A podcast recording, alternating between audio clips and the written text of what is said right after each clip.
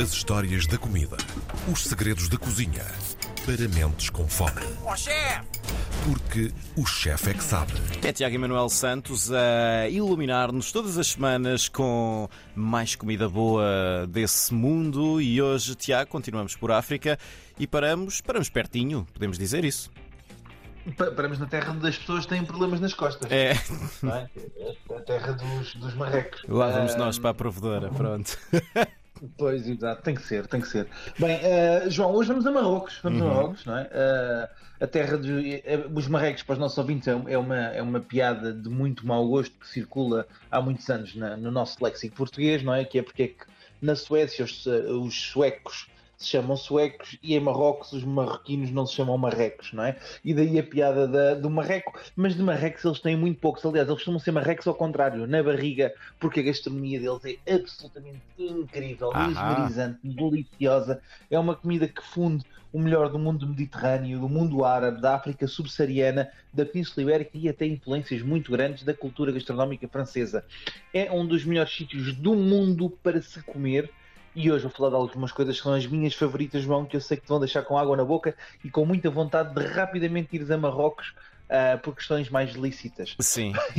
Quando- Não, espera aí, espera aí. Eu passei por Marrocos em novembro, mas foi só no aeroporto, a caminho do Egito. Mas Não conta. não foi para conta, negócios João, escuros, não conta. atenção.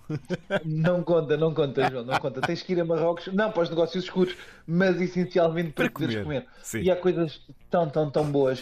Pá, Negócios vamos, eu vou destacar alguns, algumas características que nós não estamos habituados e quando pensamos em comida marroquina, pelo menos a minha cabeça vai diretamente para alguns produtos-chave na sua execução, que são azeite de elevadíssima qualidade produzido em Marrocos, Hum, mel de muita qualidade produzido em Marrocos, hortelã, eh, salsa, coentros, uma coisa muito importante que é o ras al hanout, que é uma mistura de especiarias tradicional do norte de África. Eh, podemos dizer que é quase como o caril norte-africano, que Uhum. é absolutamente delicioso. É uma mistura de especiarias com cominho, cardamomo, canela, gengibre, sementes de coentros, noz moscada, anis estrelado, eh, curcuma, eh, e é usado em vários, vários pratos.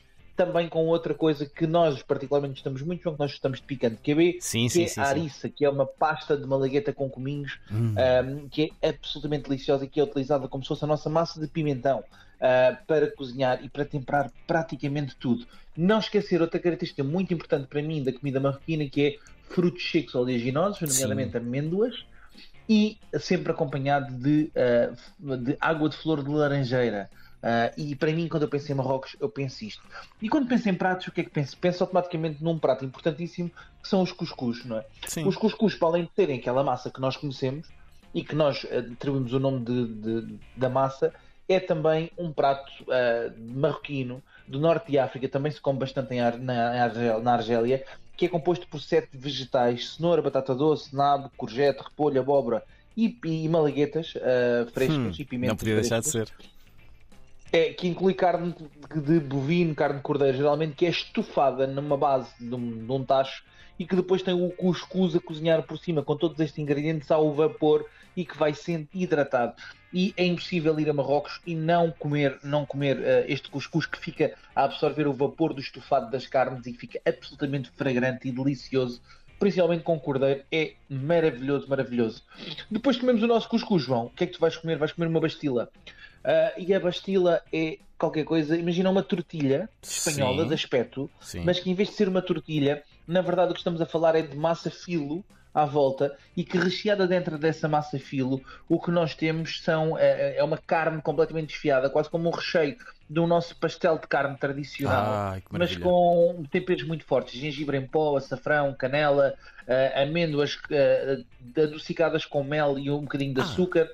Eh, e que pegamos nisto tudo, montamos por camadas com massa filo e depois é assada no forno dentro de uma frigideira que faz uma forma de tortilha. E quando nós vamos cortando é quase como outro prato que veremos falar quando chegarmos à Turquia, uma baklava, mas não de frutos secos, mas de carne com especiarias e as amêndoas crocantes adocicadas.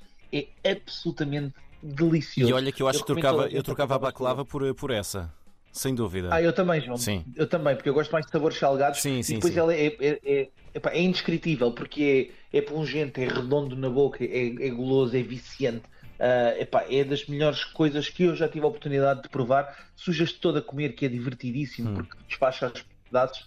Pá, é mesmo, mesmo, mesmo delicioso. Relembra-me só. Geralmente é um prato feito para festas tradicionais. Bastila. Bastila. Uh, é, um, é um prato feito, sim, é um prato muito feito para, para festas, para festas, na altura para casamentos, essencialmente, mas hoje em dia já se encontra com mais alguma frequência nas ruas, nas ruas das cidades de Marrocos. Depois temos a, a tagine, não é? que já que, que, toda a gente conhece, portanto aquele formato cónico que uh, alguns teóricos dizem que foi a inspiração da, da criação da cataplana, da cataplana algarvia um, e que basicamente é um prato cerâmico e daí a diferença com a cataplana, porque era feita de metal, mas diz que foi uma inspiração para cozinhar da mesma forma que se cozinhava, como os marroquinos cozinhavam, com, ou os árabes com os tagines, e que se fazem muitas comidas, nomeadamente sempre cozinhamentos muito lentos, estufados, guisados, e, e cozinham-se carnes, vegetais, uh, e come-se sempre isto, uh, uh, tagine, com um pão chamado cobs o cobs é um pão uh, achatado, uh, quase como uma tortilha, com um sabor bastante, bastante neutro, mas que permite comer a tagine como se o, pão, o próprio pão fosse a nossa colher uhum. acompanhar. A tagine pode ser de frango, de peixe ou só de vegetais, como nós quisermos, e é um clássico, temos mesmo que falar dela da cozinha marroquina, apesar de eu achar que está muito longe de ser das coisas mais impressionantes da cozinha marroquina. Há, há uma coisa para os nossos ouvintes, João, que eu quero deixar aqui e que tu também gostas de cozinhar, uh, muita gira para se fazer em casa, que é o frango com limão e azeitonas, Parece que é também bem. tradicionalíssimo, tradicionalíssimo da, das regiões costeiras uh, da zona de Marrocos e que é uma coisa muito simples, que é, é, um, é um frango guisado ou estufado numa cebolada de cebola caramelizada, uhum. quase cebola caramelizada à francesa, uh, e que depois quando o frango está completamente estufado e guisado, muito suave, muito, muito molinho, o que é que se faz? Adiciona-se azeitonas, descaroçadas, portanto descaroçamos azeitonas à mão, tiramos as azeitonas sem caroço lá para dentro, não se pode utilizar azeitonas de lata, não há batotas, temos que ter azeitonas à séria, daquelas verdadeiras. Claro. E depois pega-se no quê? Espreme-se sumo de dois limões para essa cebolada e pega-se em limão em conserva, que é limão que é preservado durante seis meses em água e sal, fica assim com um aroma muito mentolado, muito fresco, é, extremamente amoníaco e utiliza-se utiliza esse limão também para complementar o prato. Junta-se coentros, um pouquinho de rasalanute e come-se com um cuscuz neutro uh, e é absolutamente delicioso, é daquelas refeições de casa deliciosas, muito, muito, muito boas. Vou ter de experimentar. Depois temos, como é óbvio, não, tens mesmo de experimentar, é mesmo muito bom. E, e depois temos um, um, uma versão que nós estamos sempre a dizer, e eu, eu parto-me dizer aqui nos nossos programas que nós chamamos cozida à portuguesa, uma coisa que existe no mundo inteiro, pois é, também há um cozido à portuguesa, neste caso um cozido à marroquina em Marrocos, é a tangia. A tangia é um cozido de carne, essencialmente é, é, muitas vezes feito com cordeiro, nem sempre com carnes bovinas, muitas vezes cordeiro, em que se utiliza uma, uma panela de barro que se chama tangia e que se vai montando por camadas, essa panela, como o cozido à portuguesa, e é colocada na brasa a cozinhar muito lentamente, tal como o cozido à portuguesa original que começou nos potes de barro. E portanto, uh, como podem ver, podem ir a Marrocos comer coisas muito similares à portuguesa, nomeadamente a tangia e o cozido à portuguesa, afinal não é assim um cozido tanto à portuguesa, uhum. é mais um cozido à mondesa, não é? Sim, à mondesa um é por todo mundo.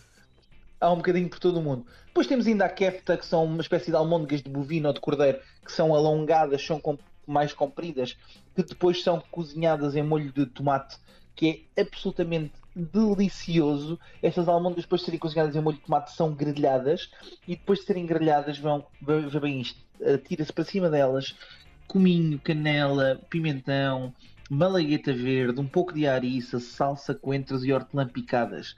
E depois passas como se fosse um dip nestas especiarias depois de grelhada, de grelhada a nossa kefta e comes num espeto a kefta acompanhada depois do, do molho do guisado do, de tomate com um pouco do nosso, do nosso, do nosso pão marroquino uhum. e é absolutamente bah, delicioso, é indescritível, é tão, tão, tão, tão, tão bom.